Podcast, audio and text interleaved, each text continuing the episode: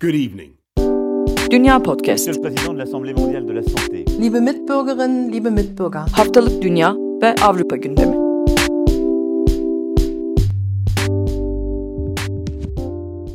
Herkese merhaba, Dünya Podcast'a hoş geldiniz. Ben Akın Art, Nida Dinçtürk ve Seda Karatabanoğlu ile birlikte bu hafta da sizler için Avrupa'nın, özellikle Almanya, Fransa ve İngiltere'nin gündemini değerlendireceğiz. Gündemimizde iki önemli konu başlığı var. Bunlardan bir tanesi bütün Avrupa'yı ve Türkiye'yi de etkisi altına alan COVID-19 salgını. Artık her programımız için zaten bir zaruret haline geldi. Uzun süredir bu gündemi konuşmadan yapabildiğimiz bir program maalesef yok. İkinci gündemimizde oldukça üzücü ve şok edici bir gündem. Fransa'da meydana gelen bir gündem. Bir öğretmenin başına gelen oldukça talihsiz bir cinayet haberi Fransa'da ve İslam tandanslı bir terör saldırısı olduğu üzerinde duruluyor büyük oranda bu saldırının. Bunun detaylarını Seda bize anlatacak. Onun dışında da ülkelerimizdeki diğer gündemlere de değinmeye çalışacağız. Ben Almanya'dan kısaca bahsedeyim çünkü çok fazla yeni gelişmeden aslında bahsedemiyoruz. Fakat bir süredir yavaş yavaş artmakta olan koronavirüs vakalarının artık daha görünür hale gelmeye başladığını ve hükümet yetkilileri tarafından daha sık dillendirilmeye başladığını görmeye başladık. Geçen hafta eyalet başkanlarıyla meclis başbakan arasında bir toplantı yapılmıştı. Bu toplantıda alınan bir takım ortak kararlar var. Eyaletler bazında uygulanan vakaların yoğunluk durumuna göre çeşitli kararlar var. Bunların hepsine tek tek girmenin çok anlamlı olduğunu düşünmüyorum ben. Ama genel olarak şöyle bir manzara olduğundan söz edebiliriz. Almanya'da 100 bin kişi başına 50 kişiden fazla kişi COVID-19 pozitif olarak çıktığı takdirde bu bölgeler risk bölgesi olarak tanımlanmaya başlanıyor. Ve bu bölgelerde bir takım önlemler alınmaya başlanıyor bunun sonucu olarak. Bunlardan bir tanesi örneğin saat 23'ten itibaren çoğu eyalette alkol satışı yapılamıyor. Vakaların yayılma durumuna göre daha önce örneğin Almanya'da sokakta maske takma zorunluluğu yoktu. Belli sokaklarda iki haftadır, biz Kuzey Ren-Vesfalya eyaletinde de mesela belli sokaklarda maske takma zorunlulukları var. Ben Bonn'da yaşıyorum mesela. Dün sokağa çıktığımda maskesiz bir şekilde metrodan çıktıktan sonra yürümeye devam ediyordum. Yani alışkanlık uzun süredir öyle yaptığımız için. Sonra herkesin maske taktığını görünce yeni geçmişti uygulama. Benim de takmam gerektiğini fark ettim. Takmaya başladım vesaire. Etrafta polis falan da vardı. Uygulama yeni başlatıldığı için bunun kontrolünü de şu aşamada mümkün olduğu kadar sıkı şekilde yapmaya başlıyorlar. Şimdilik belli mekanların, eğlence mekanlarının belli saatlerde kapatılması ve maske takma zorunluluğunun kapsamının kapalı mekanlardan çıkarılıp açık alanları da zaman zaman kapsayan hale getirilmesi şeklinde bir takım vakalar söz konusu. Fakat bununla ilgili şöyle tartışmalar da var. Gerçekten akla yatkın da sorular. Şimdi eğlence mekanlarına dair bir takım kısıtlamalar var. Fakat bunun kendi başına yeterli olup olmayacağı da tabii tartışma konusu. Özellikle gece hayatının yoğun olduğu şehirlerde, Berlin'de vesaire zaten uzun bir süredir risk bölgesi olarak anılıyor Berlin. Eğlence mekanları kapalı olsa da ev partileri veya işte özel partiler falan filan gibi yerlerde de böyle şeyler yapılabiliyor. Yani alkol yasağının 11'den sonra olması da çok fazla anlam ifade etmeyebiliyor. O yüzden bu meseleye de aslında bir takım eleştiriler var. Yani şöyle tezler var örneğin. İnsanlar bara gittiğinde orada en azından barda bir takım önlemler alınmak zorunda. Yani devlet tarafından verilen. Fakat bir ev partisine gittiğinizde bu önlemlerle de yüzleşmiyorsunuz. Tamamen kafanıza göre takılıyorsunuz ki ev partileri de gerçekten çok kalabalık bir sıkış tıkış ortamlar oluyor. Benim gördüklerim en azından öyleydi. Diğerlerinde çok farklı olduğunu zannetmiyorum. Şimdi bununla ilgili bir gelişme de yaşanmış. Berlin'de barların kapatılmasına 11 işletme itiraz etmiş. Mahkemeye başvurmuşlar bu kararın hukuksuz olduğuna dair.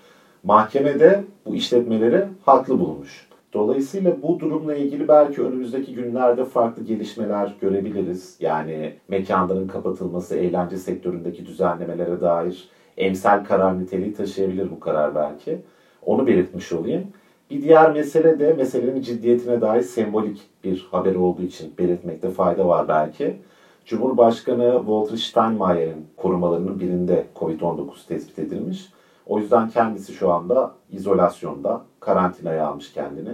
Krizin başladığı ilk günlerde de Merkel hatırlarsınız belki kendini karantinaya almıştı. İkincisinin başlangıcında da Cumhurbaşkanı benzer bir durumla yüzleşmiş oldu. Almanya'da durumlar genel olarak böyle. Monolitik bir gündem vardı diyebiliriz. Büyük oranda korona üzerinden gitti. İngiltere'den istersen Nida devam edelim. Orada durumlar nasıl? yani İngiltere'de durumlar her hafta bir önceki haftanın rekorunu egale ederek devam ediyor diyeyim. Yani geride kalan haftalarda şöyle başlıklarla karşılaştık. İşte hani salgının ilk döneminde, ilk dalgada karşılaştığımızdan daha fazla vaka sayısı bir günde. Yani işte yaklaşık 13 bin vakaya imza attık e, geçen hafta. Ondan sonra bir o kadar ölü sayısında artış. Tabii hani bunun psikolojik yansımasını gözlemlemek çok enteresan oluyor. Nisan-Mayıs aylarını tamamen evde kapalı kalarak geçirmiş bir topluluk olarak o zamanın vaka sayıları egale edilirken hala sokakta dolaşabiliyor olmamız bana çok enteresan geliyor. Bu tam bir kaynayan sudaki kurbağa hikayesi. Bence İngiltere'deki halimiz. E, bu hafta Türkiye'den konuştuğum bir doktor arkadaşım da resmen bir insanlık suçu işleniyor İngiltere'de. Bizim buradan gördüğümüz gerçekten öyle bir manzara dedi. Tabii içerideyken durumun vehametini bu kadar anlamıyoruz bu tenceredeki kurbağa durumunda olduğumuz için ama aslında haklı. Bir adım geri çekilip bu bütün tabloya baktığımızda çok korkunç bir şeyle karşılaşıyoruz. Ve gene geride kalan haftanın bu manzaraya karşın halen daha iyi hissetmemize neden olmayan durum şu. İngiltere'de 3 aşamalı bir önlem paketi açıklandı. Zaten böyle bir şey bekleniyordu.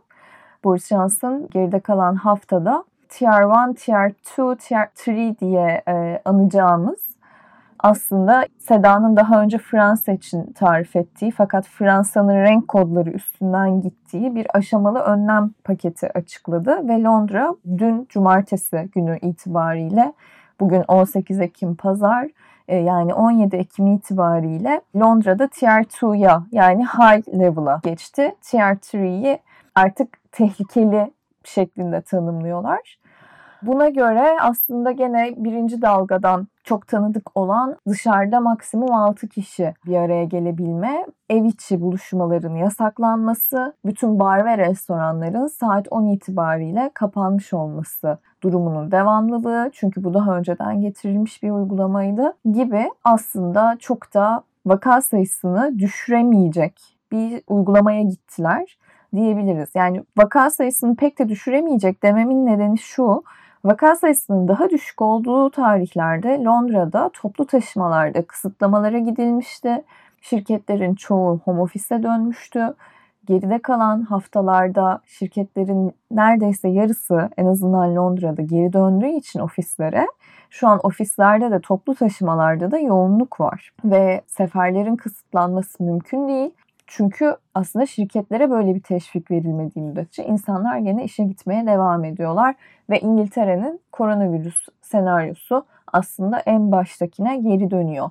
Yani ilkinde bu önlemlerin bu kadar geriden gelinerek alınmasının hatta çok da gevşek bırakılmasının nedeni işte hükümet tarafından hak ve özgürlüklere saygı olarak değerlendirilirken dışarıdan bakan herkes için ekonomik kaygılardı. Ki yaz boyunca yapılan açıklamalarla da hükümet ekonomik olarak ne kadar sarsıldıklarını, nasıl toparlayabileceklerini bilmediklerini sıklıkla dile getirmişti. Şimdi aynı kaygılar devam ediyor ki tıpkı birinci dalganın başındaki gibi oldukça ağırdan alarak birçoğumuza göre göstermelik önlemler söz konusu oluyor. Liverpool üçüncü aşamada bunu not etmek lazım. Londra kaçıncı aşamada? Londra ikinci aşamada şu an Seda. Ee, üçüncü aşamayı çok yüksek tehdit diye tanımlıyorlar. Londra'yı yüksek tehdit olarak tanımlıyorlar. Bununla beraber aslında az önce Akın senin bahsettiğin gibi Berlin'de dedin değil mi işletmelerin yargıya gitmesi? Evet Berlin'de. Evet yani burada da İngiltere genelinde aslında gece kulüpleri ve publar tekrar kapatılma söz konusu olursa yargıya başvurmayı düşündüklerine dair bir açıklama yaptılar. Sektör temsilcileri tarafından böyle bir açıklama geldi. Şimdi tabii yani burada çok çelişkili ve içinden çıkılmaz bir hal doğuyor. Hani ben oldukça kötümser konuşuyorum ve önlemlerin yetersiz olduğunu dile getiriyorum. Ekonominin canlı tutulması için bunların yapıldığını, önlemlerin alınmadığını söylüyorum. Diğer tarafta ise aslında insanlar çok korkuyorlar ve kendilerini güvende hissetmiyorlar ve işletmelerinin kapanmamasını yani insanların aslında sokaktan eve dönmemelerini diliyorlar. Bunun için onlara kızmak mümkün değil. Çünkü ne kadar görece yüksek ekonomik paketler açıklanmış olursa olsun hükümetin öngördüğü biçimde toparlanmadığı sektörler, maaş yardımları yeterli olmadı haliyle herkes için oldukça sıkıntılı günler. Kaldı ki İngiltere için de son 3 yılın en yüksek işsizlik rakamının açıklandığını belirteyim. Tüm bu virüsle ilgili gelişmelerin arasında. Genel olarak durum bu aslında İngiltere'de. Şimdiye kadarki haftalarda anlattığımdan daha kötümser bir tablonun içindeyiz. Bununla beraber Boris Johnson'ın başını artan bir başka detay aslında Brexit. 2020 bitmeye yaklaşırken Brexit'in belirsizliği de giderek büyüdü. Ama hani bunu şimdi mi anlatalım? Aslında şimdi kısaca değinebilirim. Hı hı, istersen kısaca değin ona da. Evet yani aslında 15 Ekim için artık Boris Johnson'dan bir açıklama bekliyordu abi. Artık hani ne oluyoruz biz şimdi neyiz sorusunun cevabına ihtiyaçları vardı doğal olarak. Fakat 15 Ekim tarihleri geldiğinde aslında şöyle başlık attılar İngiltere'de 10 numaradan cevap çıkmadı gibi başbakanlık konutunu işaret ederek. Gene geride kalan haftada aslında Almanya ve Fransa İngiltere'ye tepkisini dile getirdi. Anlaşmasız çıkma ihtimalinin aslında söz konusu olmadığını hatırlattılar. Çünkü ekonomik olarak aslında Avrupa Birliği içinde oldukça sarsıcı bir seçenek. İngiltere'nin anlaşmasız çıkması ihtimali. Bu konuda da aslında birliğin belki de en yüksek söz hakkına sahip olan iki ülkesinden sesler yükseldi üç konuda geri adım atılmasını istediler. Hani aksi durumda evet anlaşmasız çıkabiliriz konuşuluyor ama bu birazcık blöf gibi algılanıyor. Onu da not etmek lazım. Kabaca o üç maddeyi aslında şöyle tanımlayabiliriz. Balıkçılık, kurumsal yönetim ve adil rekabet şeklinde. İşte yani bir tanesi vergi kanunlarıyla alakalı adil rekabet. Balıkçılık aslında İngiltere'nin bir ada ülkesi olmasıyla kendi karasularında Avrupa Birliği'ne ait balıkçıların avlanıp avlanamamasıyla alakalı büyük bir anlaşmazlık var ve bu konuda bir mutabakat hala sağlanamadı. Bu üç konuda İngiltere'nin kırmızı çizgilerinden geri adım atmasını istedi Almanya ve Fransa. Aksi durumda anlaşmasız ayrılık ihtimali konuşulabilir dendi. Fakat en başta da dediğim gibi aslında Avrupa Birliği içinde anlaşmasız ayrılık oldukça kötü bir senaryo. Genel olarak İngiltere'deki durum böyleydi. Ee, Fransa'da daha dikkat çekici bir gündem var aslında. Evet evet yani biz Nida'yla kendi gündemimizi bilerek biraz daha kısa tutmaya çalıştık. Çünkü Türkçe basında çok da fazla yer almayan diğerlerine ulaşmak iyi kötü mümkün. Fransa'da yaşanan gelişme. Ben sözü Seda'ya vereyim. Sen istiyorsan önce Fransa'daki Covid gündemini kısaca anlat. Covid'siz sonra olmaz çünkü. esas evet tabii adettendir. Sonra ikinci ve esas programın başlığına da muhtemelen taşıyacağımız konumuza devam edelim. Aslında Nida İngiltere'nin Covid gündeminden bahsederken her e, hafta geride kalan haftanın rekoru egale ediliyor dedi. Ben biraz daha yükseltiyorum ve her gün diyorum Fransa için. Programa başlarken bugün 18 Ekim. 18 Ekim'in vaka sayıları henüz basınla paylaşılmamıştı. O yüzden 17 Ekim'de Fransa'da 32.427 vaka var. Bu şu ana kadar kaydedilen en yüksek vaka sayısı. 90 ölü var. Ölü sayısı tabii ki 90 can diye baktığımızda çok fazla ama hani ilk Mart ve Nisan aylarında 800'ü geçen günlük ölüm sayılarının yanında gerçekten çok düşük bir rakam ve pozitiflik oranı %13,1 birkaç program önce bunu %11 diye bahsetmiştim yanılmıyorsam. Fransa'da iki gündür yani bugün aslında üçüncü günümüze gireceğiz. Sokağa çıkma yasağı var belli şehirlerde. Akşam 9 ve sabah 6 arası birazdan sıralayacağım sebeplerin dışında sokağa çıkmak yasak. Paris'in de içinde bulunduğu Ile-de-France bölgesi yani Paris'i banyolarıyla ve kendisine bağlı olan küçük yerleşim yerleriyle içine alan bir bölge. Bunun dışında 8 şehirde geçerli bu sokağa çıkma yasağı. Marsilya, Rouen, Grenoble, Lille, Lyon, Saint-Étienne, Toulouse, Montpellier'de 6 hafta sürecek bir sokağa çıkma yasağı var. Fransız yetkililer bu sokağa çıkma yasağını aslında Noel tatili öncesi belki vakaları kontrol altına alabiliriz umuduyla yürürlüğe koydu. Çünkü Noel tatilinde ulaşımı ve seyahat dolaşımı serbest bırakmak istiyorlar. Onlar için önemli bir dönem. Daha öncesinde maksimum alarm bölgelerinde zaten barlar kapatılmıştı iki hafta süreyle ve belli önlemler vardı yine. Macron bu bahsettiğim Ile-de-France bölgesi ve 8 kente dair esnafların daha çok etkilendiğini ve bunlar daha fazla para yardımı yapılacağından bahsetti. Belli şartlar altında aslında bu söylediğim saatler için dışarı çıkılabiliyor. Ee, biz Mart ve Mayıs ayında da bu şekilde sokağa çıkmıştık aslında. O zaman genel bir uygulama vardı.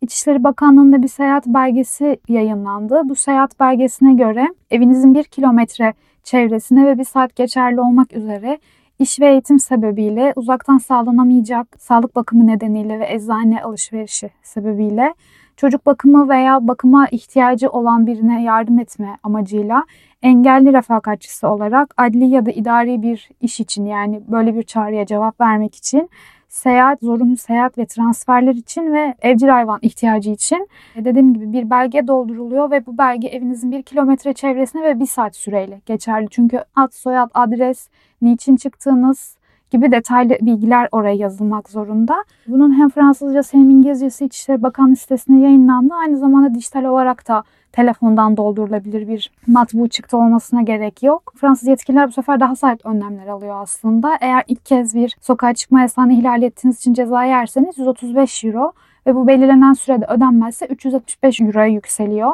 15 gün içinde ikinci bir ceza yerseniz 200 euro yine belirlenen süre içinde ödemezseniz 400 euro yükseliyor. 30 gün içinde üçüncü kez ihlal ettiğiniz takdirde 3750 euro ve 6 ay hapis cezası. Bu aslında ciddi bir önlem Fransa için.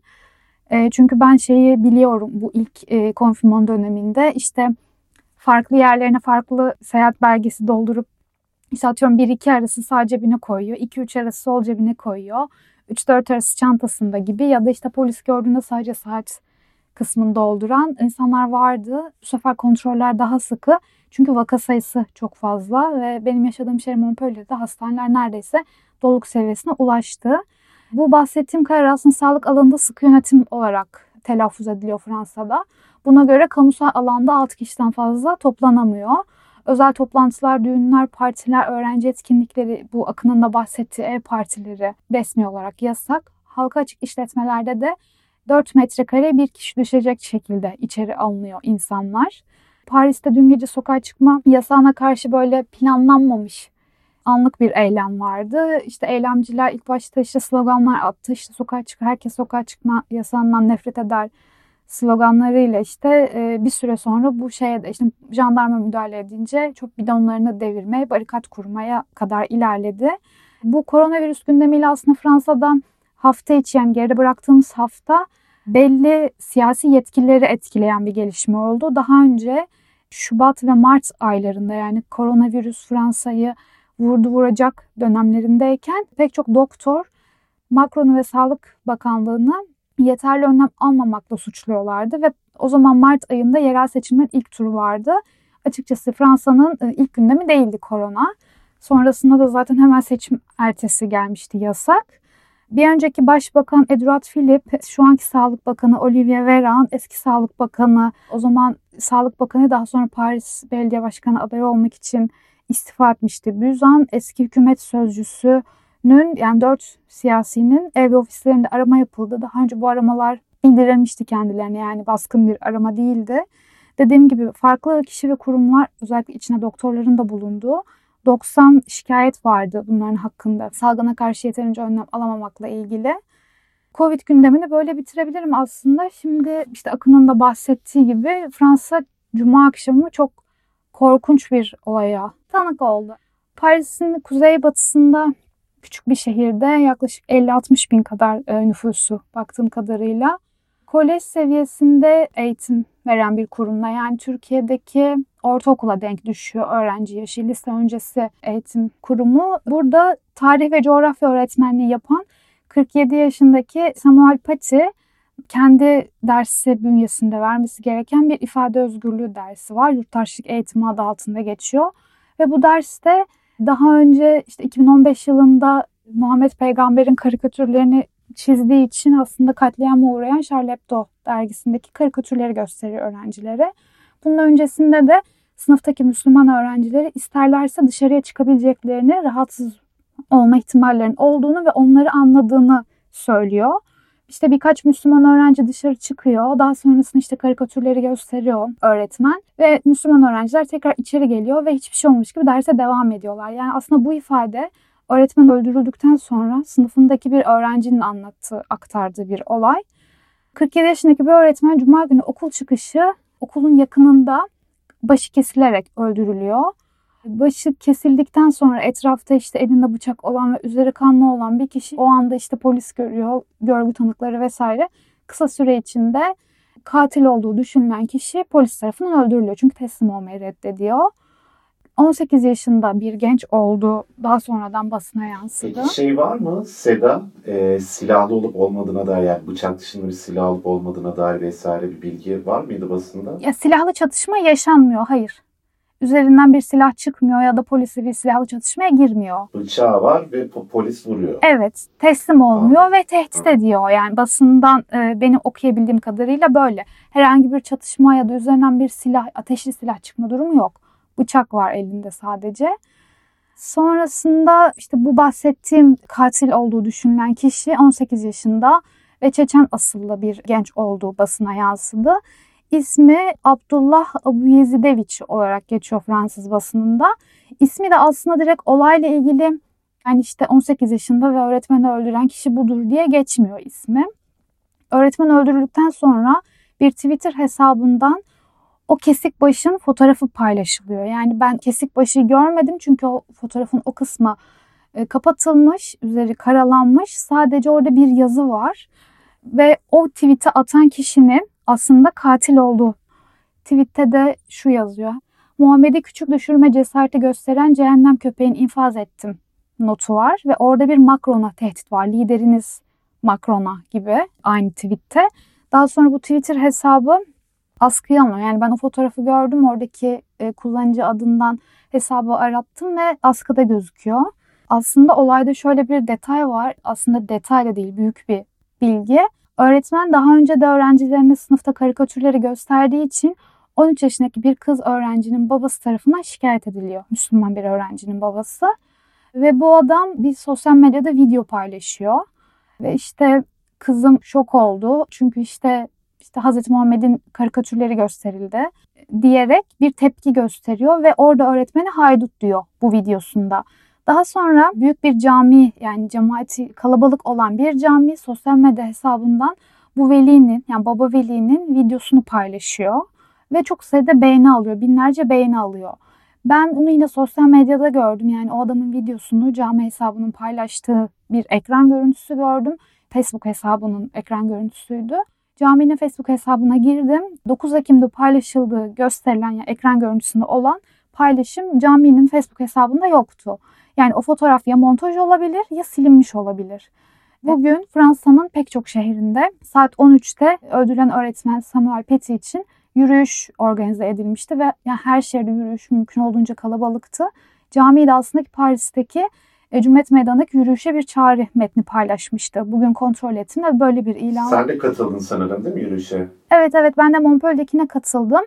Özellikle dikkatimi çeken bir şey vardı ve bunu aslında bir basın kaynağından okumadım.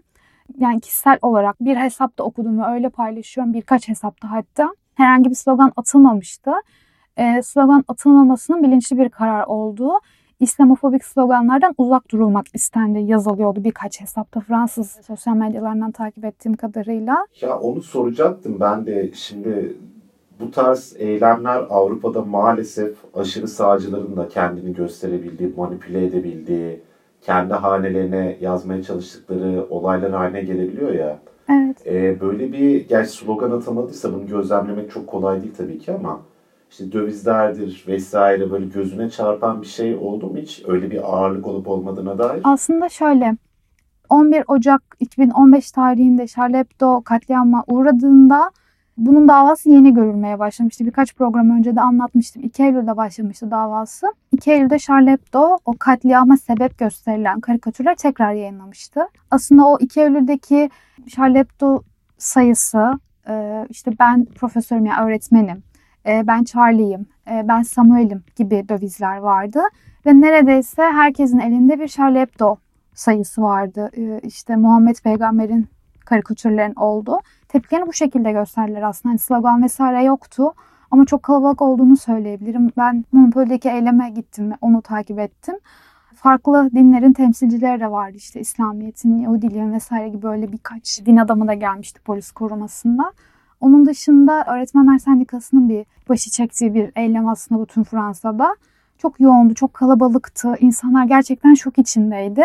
Çünkü şöyle yani aslında son bir 5 yıl belki 10 yıla baktığınızda Fransa'da sürekli bir İslam sebepli bir katliam yaşanıyor. Yani işte 2015'te Charlie Hebdo vardı. Sonrasında Nice oldu. Mesela 14 Temmuz kutlamasıydı. Burada bir ulusal gün. Yani dinleyicilerimiz belki tam olarak hani bilmiyor olabilir. Türkiye'deki 29 Ekim'e denk düşen yani Cumhuriyet gününe denk düşen bir gün burada. Nice'te 14 Temmuz kutlamalarına bir kamyon girmişti kalabalığa ve yanılmıyorsam 11 ya da 14 kişi ölmüş. Daha fazla da olabilir emin değilim kontrol etmedim. Ondan sonra mesela pek çok kentin meydanına büyük beton bloklar konuldu. Bu şekilde toplanmalara kamyon vesaire giremesin diye. Yine geçen ay mesela Charlie Hebdo davası başladığında karikatürler tekrar yayınlandığı için Charlie Hebdo'nun eski binası önünde yine bir İslamcı saldırı olmuştu ve iki kişi yaralanmış. Çünkü onları Charlie Hebdo çalışanı zannetmişti. Saldırganın asıl amacı da Charlie Hebdo'ya ulaşmakta aslında. Yani Fransa'da hem basın özgürlüğü hem de laiklik tehlike altında görülüyor Fransızlar tarafından ki haklılar ve genel olarak e, yani benim takip edebildiğim birkaç okul, belediye başkanları, Milli Eğitim Bakanı, İçişleri Bakanı Macron açıklamalarında hep tek bir yere vurgu yapıyorlar. Bu saldırı Cumhuriyete karşı bir saldırı. Yani bizim eğitim sistemimize laikliğe ve cumhuriyete karşı yapılan bir saldırı olarak adlandırıyorlar bunu.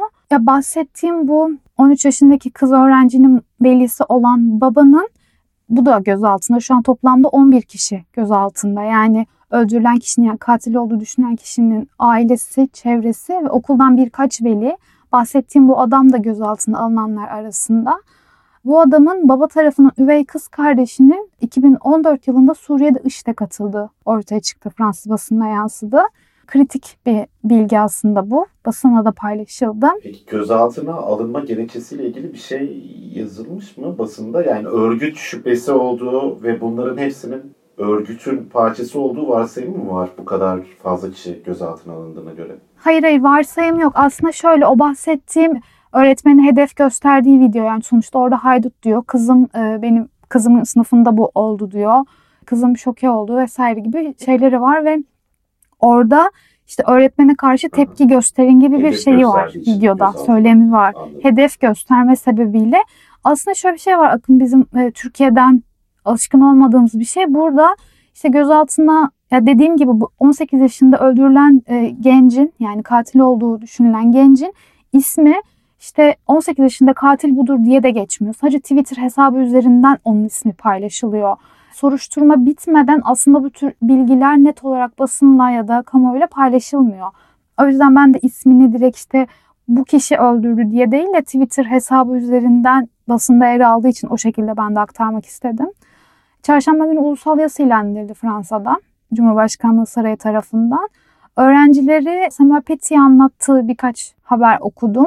Bizi öğrenmeye teşvik ediyordu. Yani ifade özgürlüğünü ya da eleştirel düşünceyi öğrenmemizi istiyordu. Bunu çok neşeli bir şekilde yapmaya çalışıyordu. İşte Müslüman öğrencilere karşı onlara karşı düşünceliydi. Çünkü isterler sınıftan çıkabileceklerini söyledi. Daha sonra onlar geldiğinde karikatürler üzerine konuşmadık, yorum yapmadık. Normal hiçbir şey olmamış gibi derse devam ettik diyordu öğrenciler dediğim gibi daha önce de Fransa son yıllarda işte Bataklan 2015'te yine 7 ayrı bölgeye aynı anda saldırı olmuştu Paris'te. Korkunç bir dönemdi. Fransa'da aslında bir yılda bir, iki yılda bir bir İslamcı saldırı oluyor. Ancak kafa kesme yani bence çok başka bir boyut. Özellikle şunu düşünüyorum. 18 yaşındaki bir çocuk bir başı bedenden nasıl ayırabilir? Ya bu bence teknik bilmeyle alakalı. Ya ben bunu yorumum olarak söylüyorum. Teknik bilmek, bunu nereden öğreniyor, nasıl yapabiliyor? Yani silahla birini vurmak değil, bıçaklamak değil, bir başı bedenden ayırmak. Yani bu korkunç bir şey. Bunu 18 yaşındaki birinin yapabilme cesareti, gücü, düşüncesi Yani örgüt bağlantısı korkunç bir şey. ihtimali kuvvetli diye düşünüyorsun. Sen de sanırım bundan dolayı mı? ya örgüt Eğitim belki değil vesaire. ama hani belki Aha. bir dernektir. Bir e, bir yere girip gidiyordur. Bir, yani bilemiyorum büyük örgütler vesaire bunlar da basında yer almıyor ama hani bireysel birinin bu şekilde bunu biliyor olması e- eğer bireyselse de zaten daha ürkütücü yani bunu yapabilme cesareti. Bir de öğretmenin başını kesen kişinin veli olduğu yansımıştı ilk etapta basına. Sanırım bu bahsettiğim işte hedef gösteren veli üzerinden oldu. Çünkü onun videoları çok daha önce paylaşılmış sosyal medyada. Sonrasında 18 yaşında biri olduğu söylendi ve bu kişi ne o kolejde okumuş, yani ne ortaokula gitmiş, ne çevresinde bir lisede, herhangi bir üniversiteye kayıtlı değil. Şu an polis bu çocuğun, yani bu gen, 18 yaşındaki gencin bu öğretmeni nasıl tanıdığı, nasıl olaydan haberi olduğu ve onu nasıl öldürmeye karar verdiğine dair araştırma yapıyor. Çünkü arada herhangi bir bağlantı yok.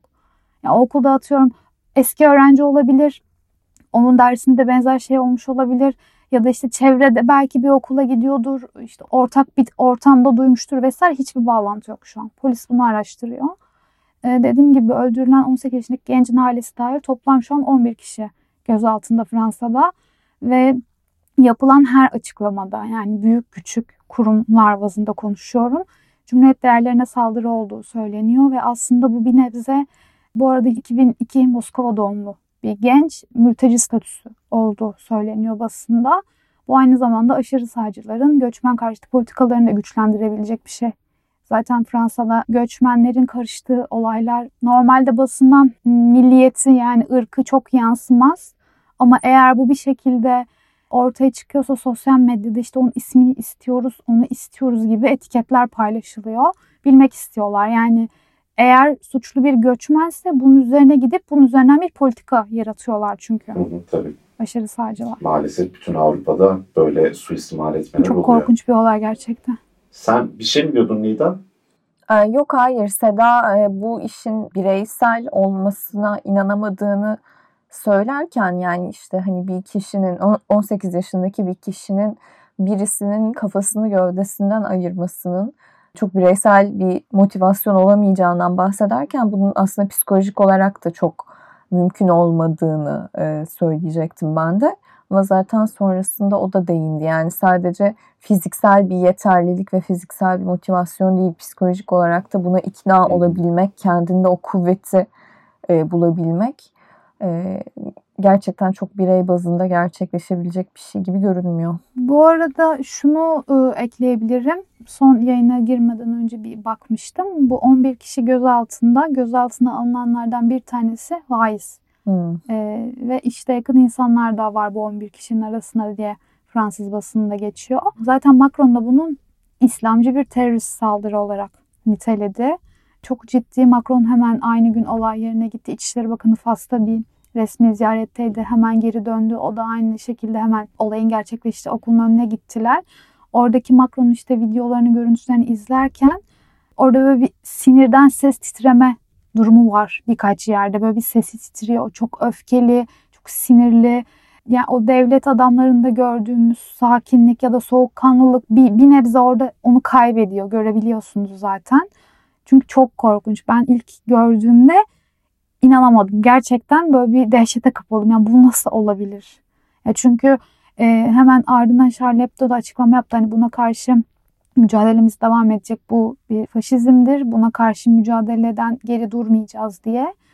Ya bu e, Charlie Hebdo karikatürleri daha kaç can alacak? Bunu Charlie Hebdo'yu suçlayarak söylemiyorum ama hani bu bir ifade özgürlüğü. Bu ülkenin değeri bu ve bunu yapmaya devam edecek insanlar. Normal bir şey bu. Hani daha kaç kişi öldürecekler ki ya ben an- bilmiyorum gerçekten. Gerçekten öyle. Yani o kadar şok edici bir olay ki gerçekten ben de ilk gördüğümde aklıma gelen ilk şey bunun yalan haber olma ihtimali veya abartılmış olma ihtimalinin de mevcut olduğu, dikkatli bakmak gerektiği falan olmuştu ama maalesef anlatılan o çirkin, korkunç detaylarıyla birlikte gerçek bir olaymış. İnsan ne kadar inanmak istemese de. Sen de çok güzel açıklamış oldun Seda geçmişiyle birlikte. Türkçe basında takip edebildiğimiz kadarıyla çok yer alamamıştı. Malum sebeplerden herhalde bilmiyorum. Ben mesele- bir Medyaskop'ta Ha. gördüm. Ee, orada Işıl Elçin yine Fransa'da yaşayan e, bir siyaset Hı. bilimciyle e, Oğul Tuna ile konuşmuştu. Ha tabii tabii yani ana akım e, basında mı diyeyim artık. ama Hı. dediğin gibi hani e, Euronews'te gördüm o da Fransa merkezli bir basın. Onun dışında hani böyle birkaç yerde işte bir öğretmen kafası kesilerek öldürüldü diye kısa kısa geçti. Gerçekten korkunç bir şey. Aslında Türkiye toplumuna da çok uzak olmayan bir şey bu. Evet evet o yüzden de özellikle programın yoğunu kısmını buna ayırmak istedik diğer gündemleri kısa tutarak. Ee, bu Evet bu gündemi hafta de böyle oldu. Keşke olmasaydı. Evet, keşke. Bu gündemi de bitirdiysek eklemek istediğiniz bir şey var mı? Yoksa istiyorsanız. Benim Hoş. yok. Hı hı. Benim, benim de yok açıkçası. Yani zaten Seda'nın anlattıklarından sonra daha ne diyelim yani gerçekten. Bu gündemle birlikte o zaman programı da kapatmış olalım. Önümüzdeki hafta görüşmek üzere. Hoşçakalın diyelim. Hoşçakalın. Görüşmek üzere. Good evening. Dünya Podcast. Monsieur le Président de l'Assemblée mondiale de la santé, Liebe Mitbürgerinnen, liebe Mitbürger. Haftalık Dünya ve Avrupa gündemi.